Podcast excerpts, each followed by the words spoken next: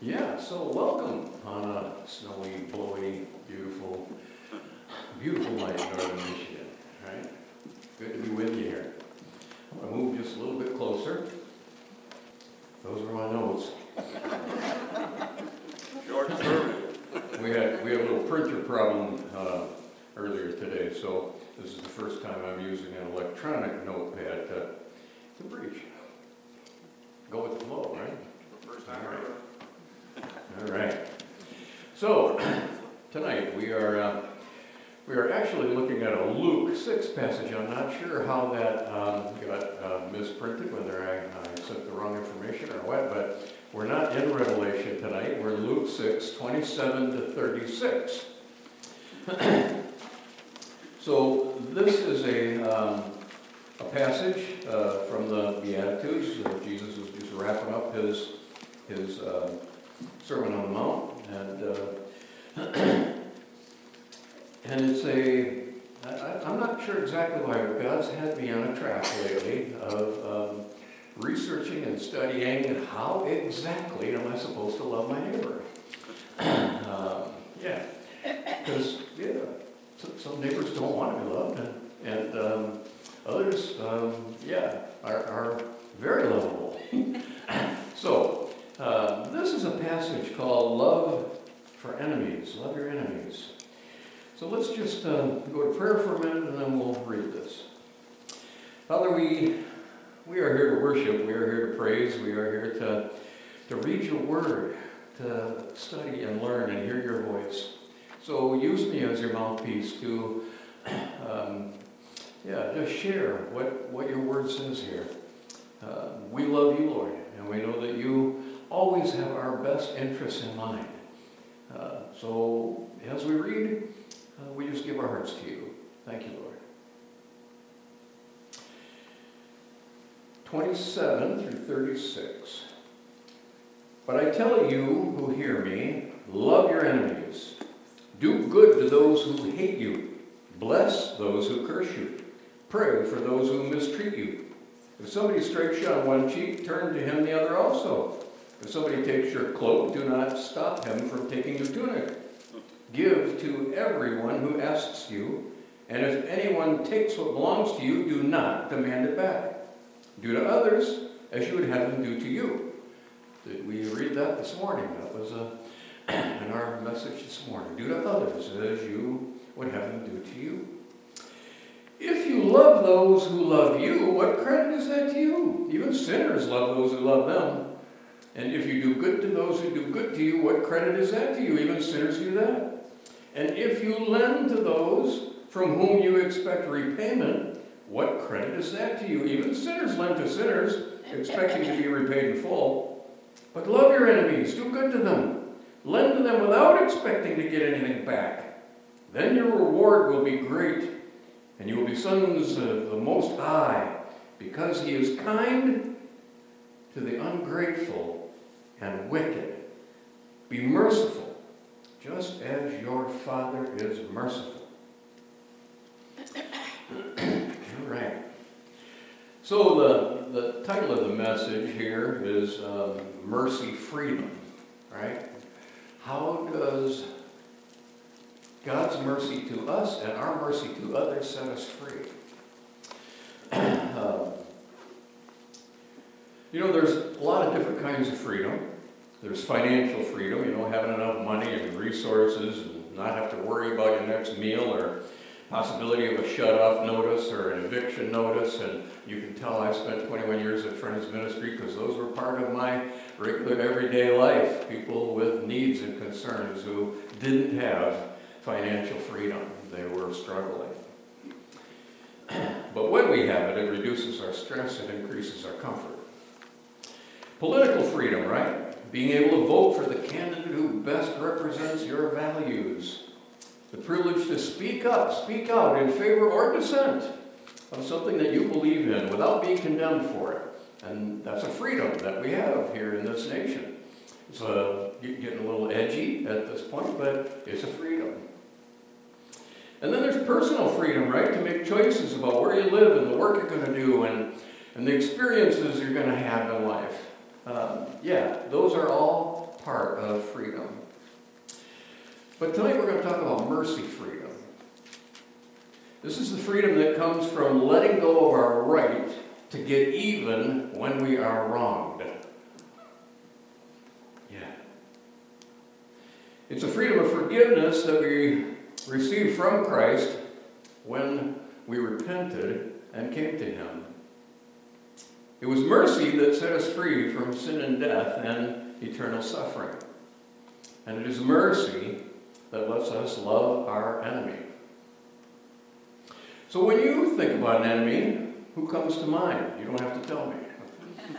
not, not looking for a, yeah, a, a chorus here. Um, our passage today says that enemies are people who hate you, curse you, and mistreat you. But they can also be someone that you just really disagree with. Somebody who is your political or religious opposite. Sometimes I think that I'm my own enemy just because of the way I think. But sometimes I think we just get tired of somebody else's behavior and we call them our enemy. You know, uh, one of our children used to amuse himself by making noises in the car whenever we took a trip. he would sit in the back seat and he uh, would imagine that there are two superhero forces and he would make weapon sounds. And that would go on and on. And he was my enemy to love during those trips. Enemies, they, they come in a lot of different packages, but if they cause us to carry resentments, then we've given them control over us. If you and I still harbor ill feelings towards someone who well, just can't seem to let go of the influence or power that they had over us in the past or the present, then we're robbing ourselves of mercy freedom. Romans 5:10 brings us face to face with seeing ourselves as once being God's enemy. It's kind of the groundwork, right? When we can see ourselves as God's enemy, we get a lot better picture of his mercy. For if, when we were God's enemies, it says, we were reconciled to him through the death of his Son, how much more, having been reconciled, shall we be saved through his life? The implication here is that you and I were once God's enemies.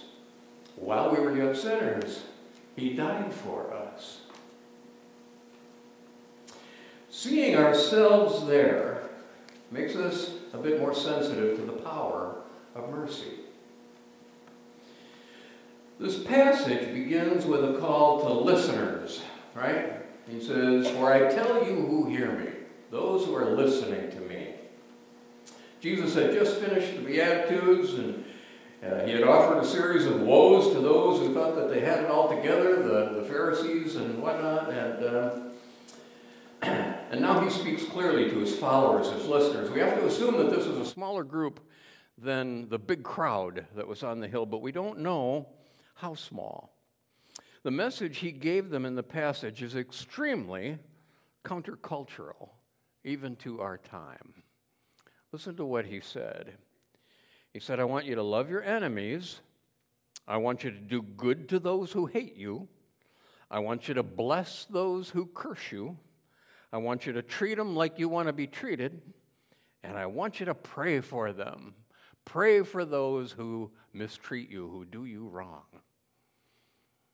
Those are strong words. Very countercultural. It, it, makes me remember that, um, that verse in Jeremiah 20, uh, 26 7. Jerusalem had just been defeated by the Babylonians. The Israelites were now slaves. And in total defeat, loss, death all around them, they're displaced and shackled. The prophet Jeremiah says, Whoa, whoa, whoa, listen before you leave, before you go into captivity. God's not done with you yet. He wants you to settle down. You're going to be there for 70 years in exile. Plant vineyards, marry, have children, increase in number, and then seek the peace and prosperity of the city to which I have called you into exile. Pray to the Lord for it because if it prospers, you too will prosper. These are some hard words for, for us. If if we're being taken into exile, if we're becoming slaves, if everything that we know has been crushed, we are supposed to pray for our captors that they will prosper, that they will do well. Because if they do well, we too will do well. We're not condemning them, we're praying for them. Now, if you didn't have a set of spiritual ears that day, none of this would make any sense to you, right? I mean, I'm sure there were a few people who, who got some new ears that day, but if you didn't have that, if you weren't tuned into Jesus, you would you'd walk away saying, Who is this guy? But those who got it, something awakened in them, and they started to see the world through Jesus' eyes. He'd been calling the people to repent, for the kingdom of heaven is near. And through that repentance, they felt forgiveness and the mercy of God. That mercy began to transform their heart, mind, and soul. These listeners would never be the same because Jesus called his followers to a new standard. He made his listeners aware that even sinners love and do good to people who love and do good to them. But Jesus wanted more. He tells them that even sinners lend to people who can repay their debt, but his followers were to lend without expecting any payment in return. He caps off his message to his followers by telling them that because they were sons and daughters of the Most High, they were to be kind and merciful to the ungrateful and the wicked. They were to be kind and merciful simply because God is, simply because our Father is. I don't know about you, but if I had been there, I think the question on their minds might have been why would God even want to be kind to the ungrateful and the wicked?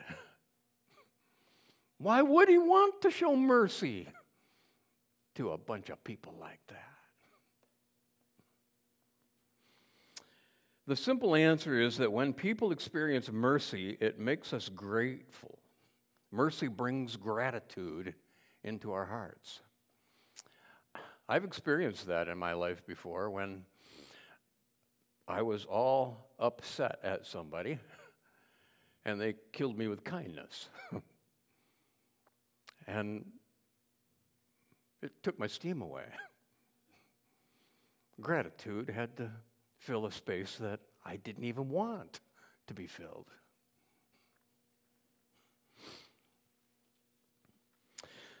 you know, St. Augustine writes about the path that we take to get a grateful heart. He, um, he starts with what he calls the inward dive. Now, the inward dive is a place before faith in Christ, before, before we know Christ as Savior and Lord. It's a place where we all try to be our own God until we finally realize that we can't. he says that you, you got to take this dive. You got to try to be God and then find out that you fail at it before you finally accept that there is a God who loves you. Right? So, in his words, he says, the inward dive leads outward toward an awareness of external truth and God. Right? What he's saying is that the truth isn't inside, it's outside. God has the truth. That leads to humility as one feels small in contrast to the Almighty. That leads to a posture of surrender, self emptying, as one makes space for God. That opens the way for you to receive God's grace. The gift arouses an immense sense of gratitude, a desire to love back, to give back, to delight. And that awakens vast energies. This progression, this set of steps, right? God's mercy, distributed through us to others, serves to work its way through our resistance until we become grateful. it's part of sanctification, right? It's part of becoming more holy. It's part of becoming more Christ like. He just loves us enough to keep working away. So, what does it look like? What does mercy look like today? How do we do it? I, um, I like this poem from Mother Teresa. You probably have heard it before, it's kind of famous. When she died, they found this on a, a sign on the wall in, the, in her children's home of, in Calcutta. and um, the, the message was actually written, most of it was written in 1968 by a Harvard student Harvard University student. He was just 19 years old and he was asked to write a paper. So he wrote this and he called it The Paradoxical Commandments. His name was Kent Keith. Well, Mother Teresa loved it and she used it in a poem called Anyway. And I'm going to share that with you here. People are unreasonable, illogical, and self centered. Love them anyway.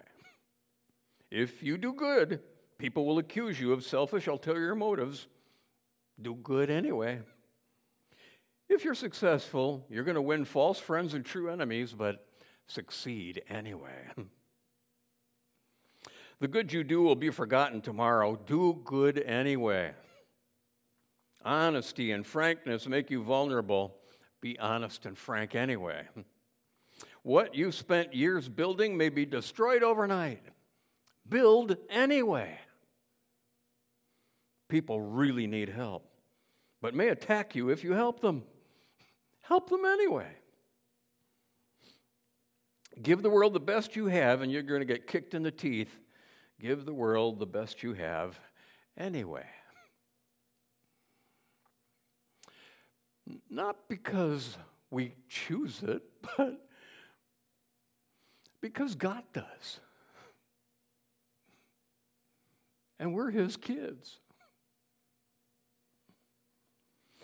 Mother Teresa found mercy freedom in this poem because when the word says protect world says protect your life and get even, the paradoxical commandments say that Jesus will protect you and Jesus will handle justice. Whenever we feel justified in making another person pay for some wrong that they've done, we enter into their personal prison with them. We make their problem our problem. The idea here is to insulate but not isolate.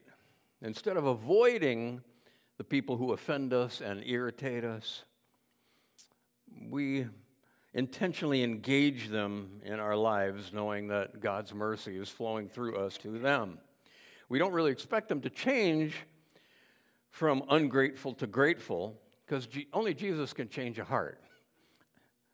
But Jesus can also love our enemy through us. Randy Alcorn uh, wrote a little book on grace, and he says there's only one requirement for enjoying God's grace being broke and knowing it. right? I'm broke and I know it. Now I'm ready for grace. This is why the Apostle Paul called himself the chief of sinners. Paul understood that we're not simply good people who made a few mistakes, we're sinners. We're going to hell without the mercy of Jesus. But once mercy seeps into our hearts, we are free, free to love our enemies. Now, I don't want you to think that there's no room for justice. Lord's not telling us to tolerate sin and just look the other way. Mercy is not tolerance, it's forgiveness for real hurts and real wrongs that have been done to us. Mercy is the hard work of letting go of anger and resentments that can poison us if we hold on to them. I've heard it said that mercy and justice kiss in Christ. They come together in grace and truth. If we can see our enemy as our equal, an equal sinner that Christ died for, we can receive the mercy that we need for our healing and we can share it. There's a, a story that, um, that I want to share here. Um, yeah, that really kind of brings home this whole idea of, of mercy. Um, this was on a uh, Philip Yancey video that I saw a few years ago. It was an interview with Tony Campolo, and um, T- Tony was telling of um, a time, a story. Um, uh, it was in World War II, right at the end of World War II. The scene is in Russia. Uh, the Nazis had uh, just been defeated after killing millions of Russians. And in one Russian city, the Nazi prisoners, uh, prisoners of war, were being marched through the streets as they were being transported to some kind of a prison or a holding camp. And um, the Russian people who had lost so much during the war had all lined up on the streets to watch this procession of soldiers that were being prisoners that were being marched down.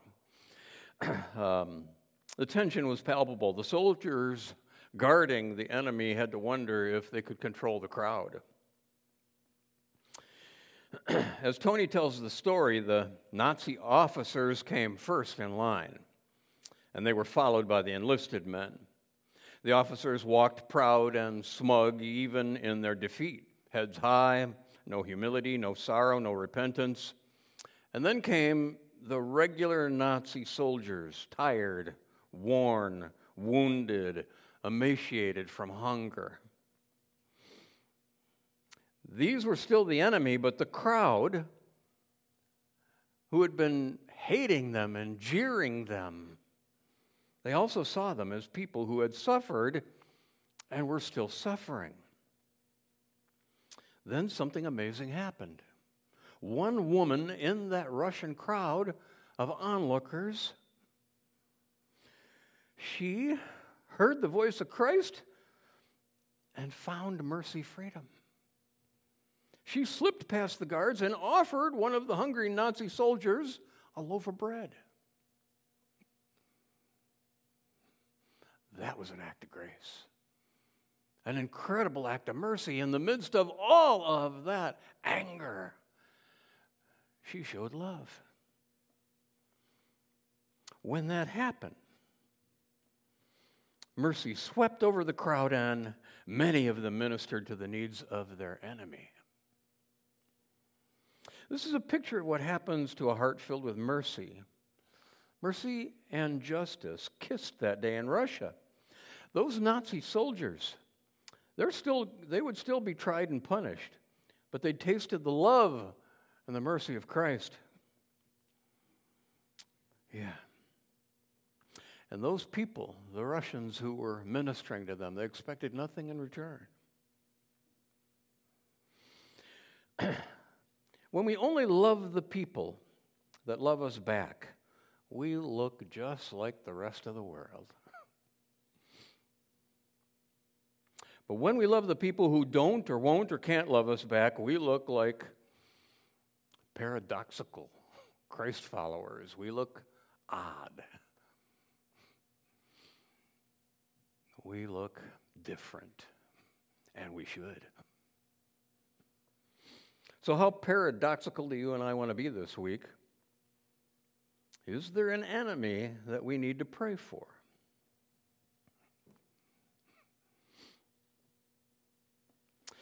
In a paradox, up is down, dark is light, prayer is might, and mercy is freedom. Whatever reasons we might have to feel justified for condemning our neighbor, love them anyway. While we were yet sinners, Christ died for you and me. Pray with me. Father, we thank you for your word, even the most challenging and difficult parts of your word. We just come before your throne of grace tonight. We come as sinners who don't deserve your love, but we thank you, Lord, that you love us anyway. We thank you for this gift of mercy because it, it brings thankfulness and gratitude to us, and we are free. What's more, we dare to ask for more, Lord. Fill us with mercy overflowing so that even our enemies are touched by your love. Amen. Let's stand and sing number 506, 1, 2, and 4.